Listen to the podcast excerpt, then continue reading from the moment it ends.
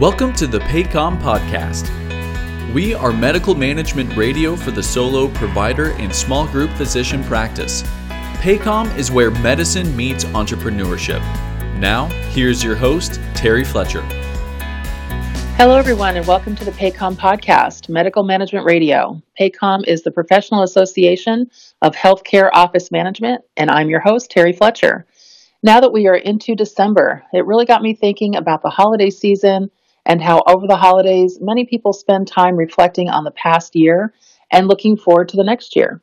When you are a manager or an administrator of a medical practice, you will be surprised at the difference you can make in the success of your practice and the morale of the clinicians and staff by also reflecting on what on what could have been.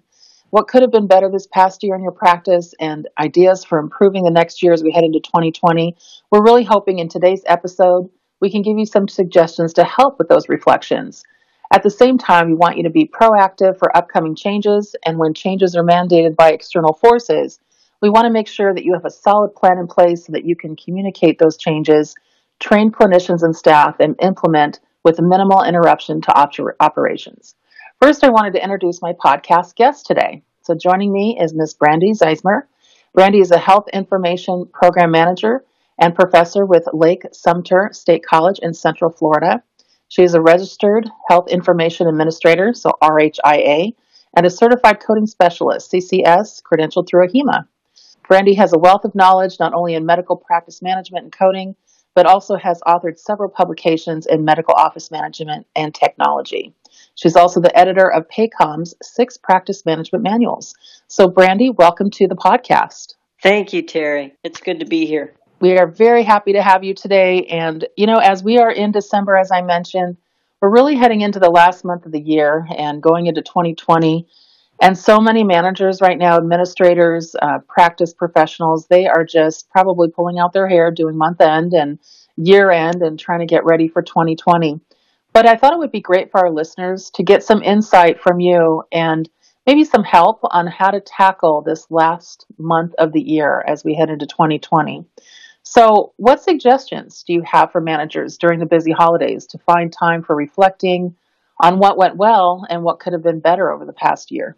Wow, it is a busy time of year for medical practices, large and small. Um, it can be a great time, though, to have some fun with staff and clinicians. An example would be a brainstorming session to generate a wish list for the practice. Brainstorming it can be a fun way to generate a lot of ideas quickly to produce innovative ways to improve performance, solve a problem, and at the same time you're building team collaboration and buy-in with enthusiasm now, I have a question with you about that because I love that idea. Just, you know, having a wish list and brainstorming with uh, staff and just really just kind of keeping them, um, I guess, proactive and participants in the day to day.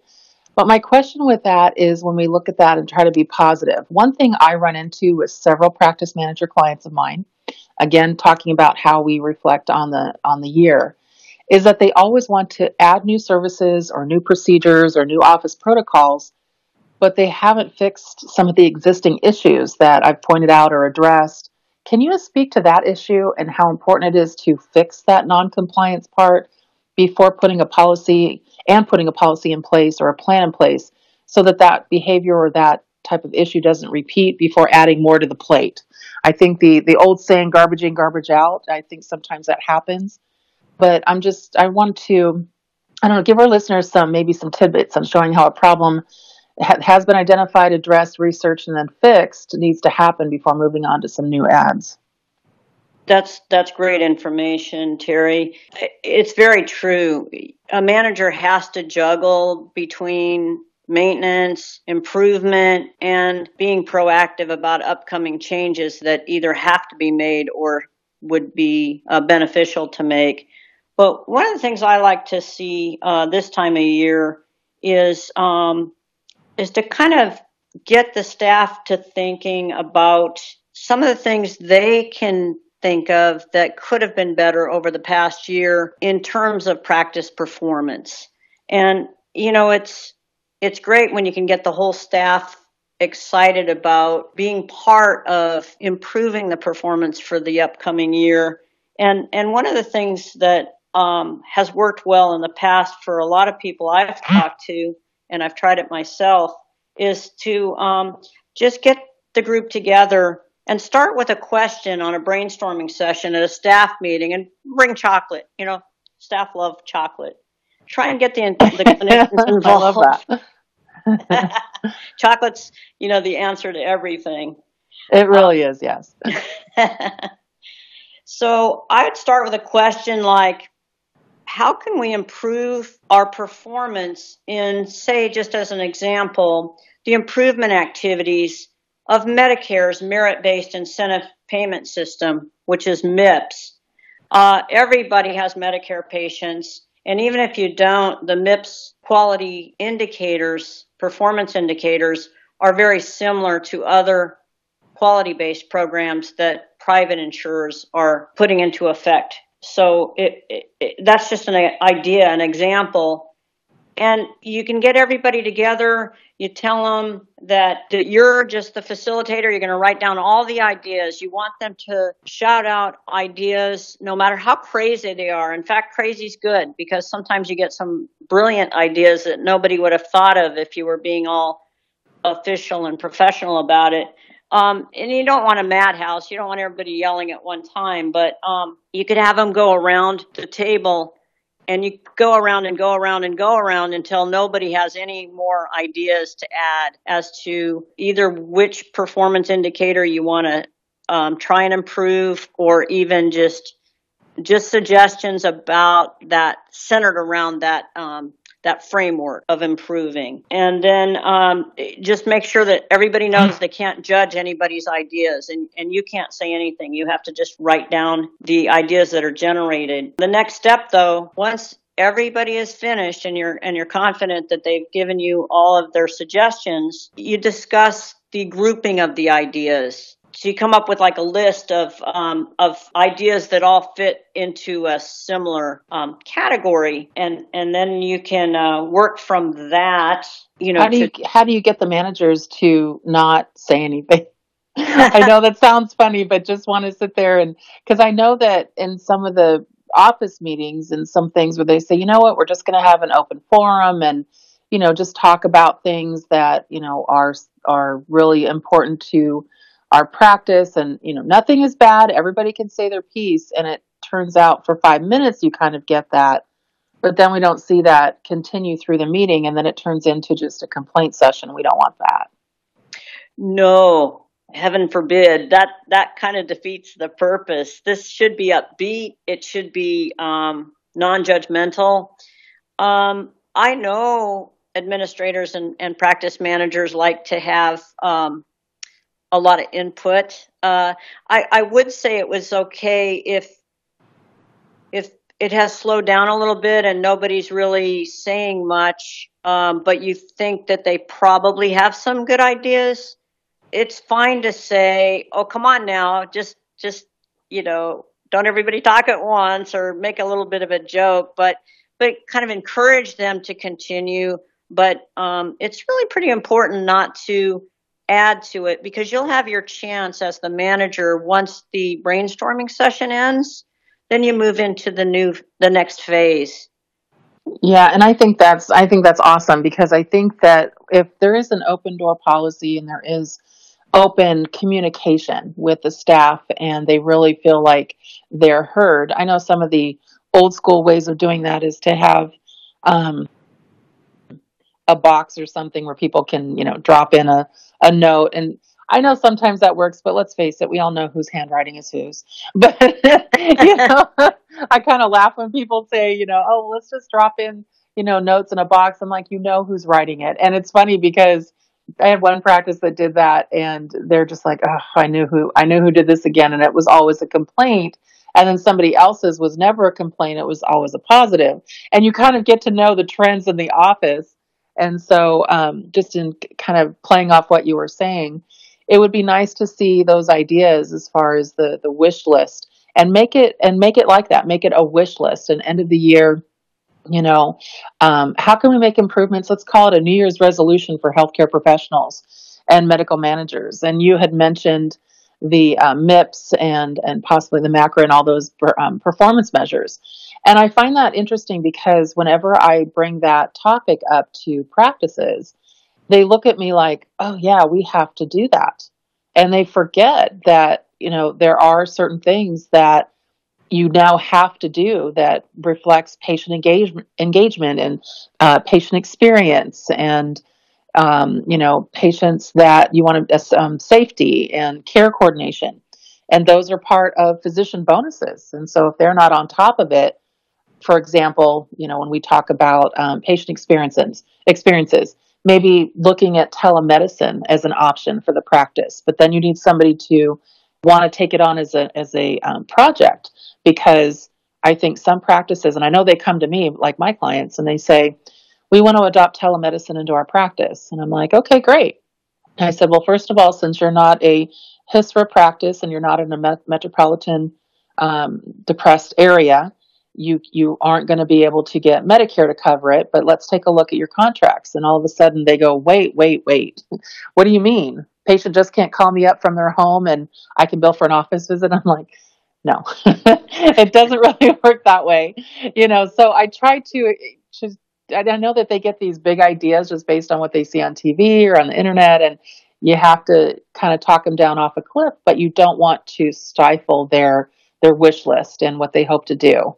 Um, again, when you talked about MIPS, the the care coordination, maybe really talk to doctors. Say, you know, you're stuck in the office a lot or stuck at the hospital. Have you considered seeing patients in a SNF or home based designated patients? Not only is the reimbursement amazing, which I don't think people realize, it's really good. Um, it gets you out of the office. It gets you into kind of a new setting to just kind of, I hate to say revigor, invigorate yourself, but to just see patients in a different light. You know, they love seeing their provider come to them and, and, you know, really make time for them. And that can be just a huge thing. What do you think about that? It's very true. It it's there are so many opportunities. Once you can get your staff to realize that we aren't looking at obstacles, we're looking at opportunities. And how much more pleasant would it be to work in an environment where your practice is um, improving the patient's perspective? So when the patients come in, they're like, wow, you know, I don't normally like coming to the doctor because who does? But this practice is so um, energetic and enthusiastic, and we, are comfortable with our providers because they, um, you know, we come in to see them, but they come to see us too. It, there's just a lot of advantages for everyone in the practice if we can get the doctors excited about um, patient engagement and um, and we can get the the staff to understand their role in making improvements. If you just take one example, um, one little piece of, of of how to turn this brainstorming session. Uh, the ideas that you group together, if you find something that was going to give you the biggest bang for your buck, the way to turn that into a New Year's resolution and make it happen rather than just, gee, that would be nice, is um, one tool you can use. It's a plan, do, check, act method. If you just take one element of patient engagement, let's say that your practice has a lot of patients with COPD and coronary artery disease.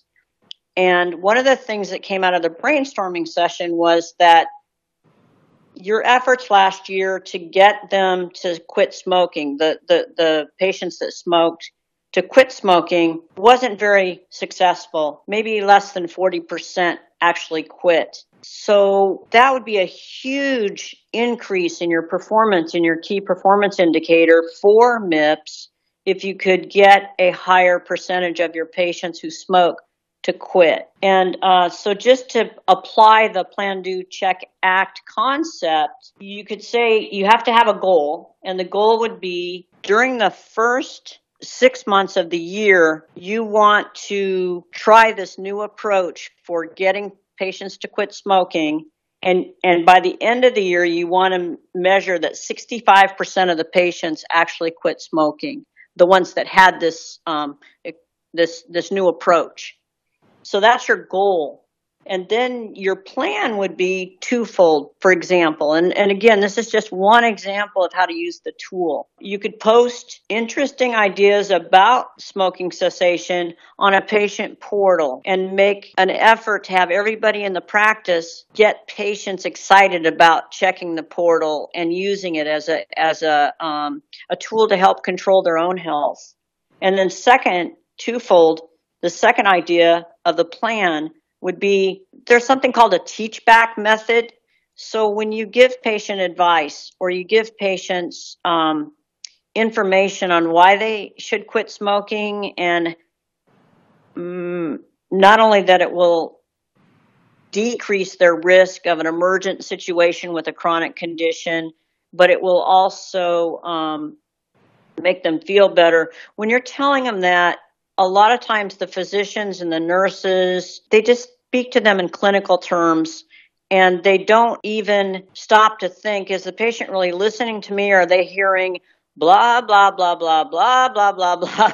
you know, you know, most patients know that smoking's not good for them, but the the uh, teach back method is a little bit of extra time, but it pays off. Before that patient leaves your office, you could say something like, so what are you going to do when you go home and you hope they don't say, you know, mix a vodka tonic and have a cigarette. so, so if the patient tells you, um, well, I don't know, what do you mean? What am I going to do when I get home? Try and coach them a little bit to see if they can paraphrase back to you in their own words what you advised them to do to start that path of smoking cessation. And if they can't, then you need to restate it in different in different terms so the patient understands it better. So that's your plan. The do part is to start doing those things but you're doing them in a controlled environment. You haven't put it into production yet.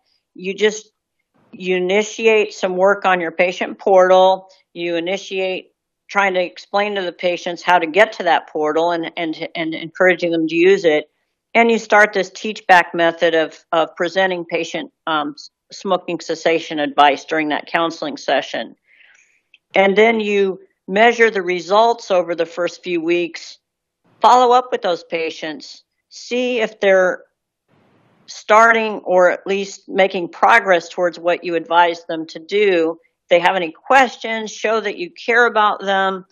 And then at the end, of that period, if the patients have had good responses to your questions and yeah, this is working for me, I need to work on this part of it, but this part is working really well and I have confidence that I can, you know, kind of carry it through, then um, that's that's the check part. You're you're checking with the patients to see if you're having any impact, and then if they ha- if they're if it's not good, then you kind of have to go back and, and kind of start that cycle over again. But if you're getting good results, then you then you go ahead and put that into implementation, and then, and then towards the end of the year, you measure how many of those patients say that they have quit smoking for at least three months by the end of the year. And then if you reached your goal of 65%, you keep doing that next year and you pick another another piece of that um, puzzle to implement. And you can actually take a bigger chunk than just smoking cessation, but this is just an example. Well, it's interesting because that does under the performance measures that falls under patient safety. So you definitely would would have one of your MIPS uh, measures covered there. It's funny. I had a, a primary care doctor that I've been ta- been talking to about adding smoking cessation to their fee ticket and their fee structure and their daily um, charge capture.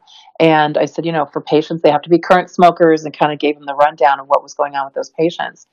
And he gave me a kind of an insight that I thought was really funny. He said, "Well, my patients could really care less about that, but I do have a lot of patients that are va- they're very vain, and they and if I speak to their vanity, it helps." And he says, "How do I do that?" And I said, "Well, have them bring in a before picture before they were smoking and look at their skin. Look at the difference between their skin now and later.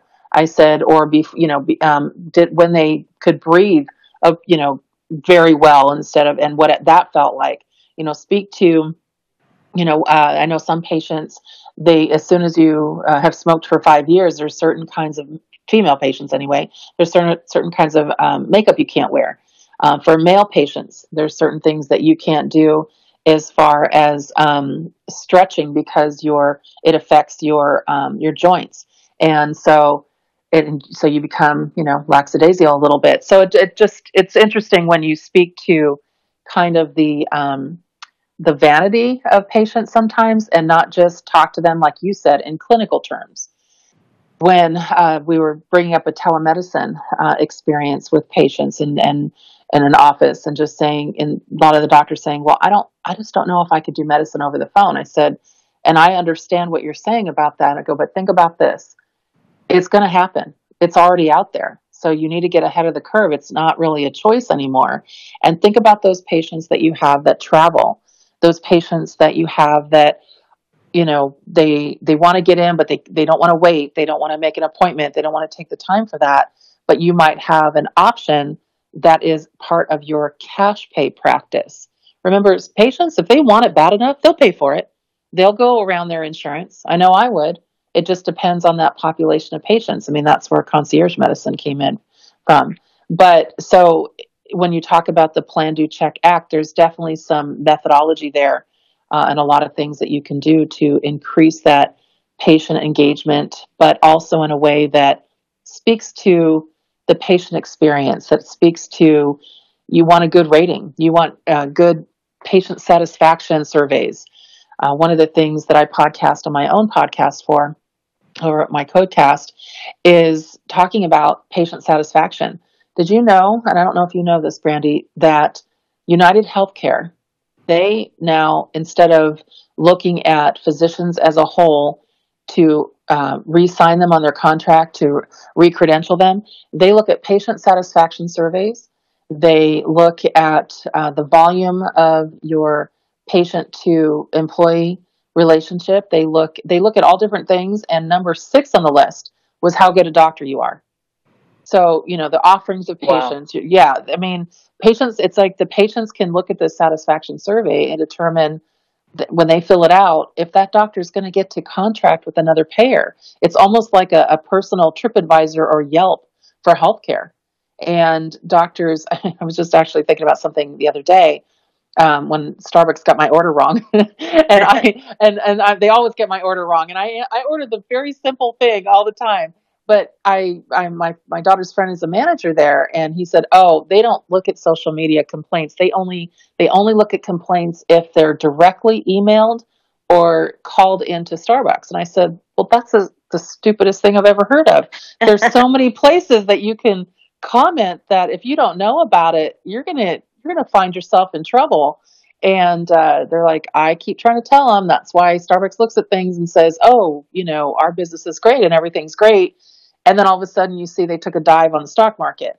Well, bringing that back to healthcare, doctors and staff and managers that are listening to our podcast right now, you need to understand that the reason that Brandy and I are talking about this and bringing some of these um, ideas to you and and thinking of just ways you can brainstorm and, and how you can improve and really look at that wish list on what you can do to make 2020 one of your you know innovative and better years is because you are trying to make that patient experience, that um, that patient engagement, the management of your practice, something that we call best practices.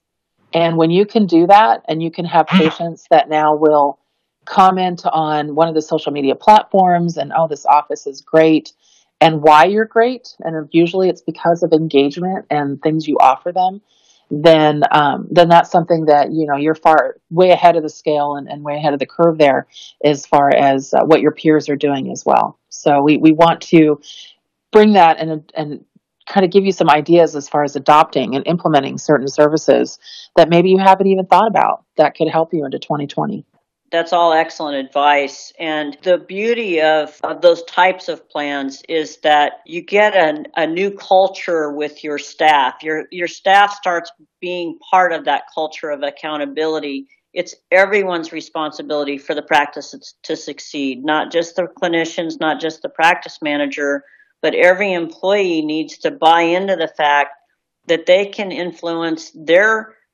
uh, morale at work, the how nice it is to deal with patients, um, how successful the practice is, which would in turn hopefully pay off in the long run with raises, um, pay increases that a practice may not be able to afford if they're getting a lot of money recouped because they're not meeting quality measures.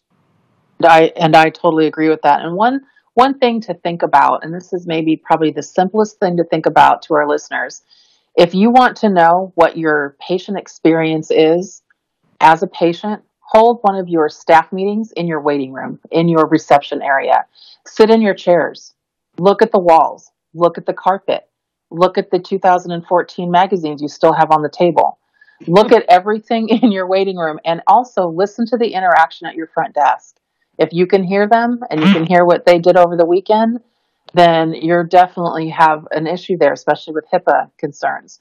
But if you want to see what your patient experiences uh, before they even get back to see a physician or a clinician or anybody, sit in your waiting room and hold your meetings there.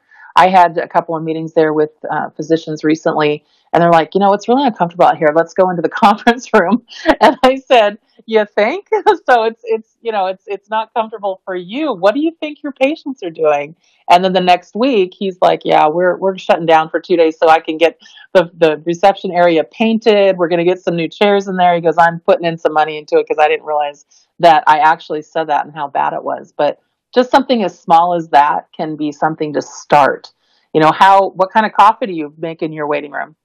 So somebody told me that their their waiting room coffee was the stuff they get at Costco, but the coffee in the break room was Starbucks. I'm just like, people, look at what you're doing here. You know, I mean, at least upgrade it a little bit, but it was just, it was just kind of funny to me. Just so, you know, as we're talking to our listeners and trying to have fun with this as well, little things go a long way. So, um, you know, we're just we're trying to give you a little bit of insight. We'll we'll elaborate on this as we get into 2020 and give you some specifics when it comes to some of the MIPS options that you can do for those reimbursement models and some of those patient engagements and some of the performance measures and really kind of walk you through it. But for now, we just wanted to give you some insight on just some things you could do as a wish list, some things that you could maybe use as a tool. And I love the PDCA, the Plan Do Check Act that Brandy brought to us today, and uh, brainstorming and including your staff. So, Brandy, I wanted to say thank you for your insight and joining me today on episode three of our podcast. And we really appreciate having you. Thank you, Terry. It's been a pleasure. Okay.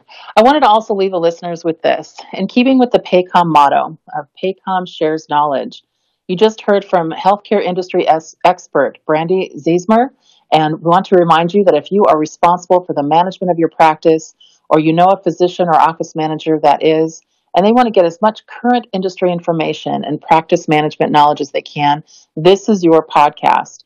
We hope you will let others know and encourage them to listen in each month. As a reminder, the PAHCOM podcast broadcasts the third Wednesday of each month. Also, please rate and review us on Apple Podcasts, YouTube, Stitcher Radio, Google Podcasts, or wherever platform you listen to podcasts on. So happy holidays, everyone. We are thankful for all of our listeners and our PAHCOM members, and make it a great day and a great month. Until next time, thank you for listening to the PAHCOM podcast, Medical Management Radio. Tune in for new shows the third Wednesday of each month. Thank you for joining us. PAHCOM is the professional association of healthcare office management and home of the nationally accredited certified medical manager. Professional credentials matter. Learn more at pahcom.com. That's P A H C O M.com.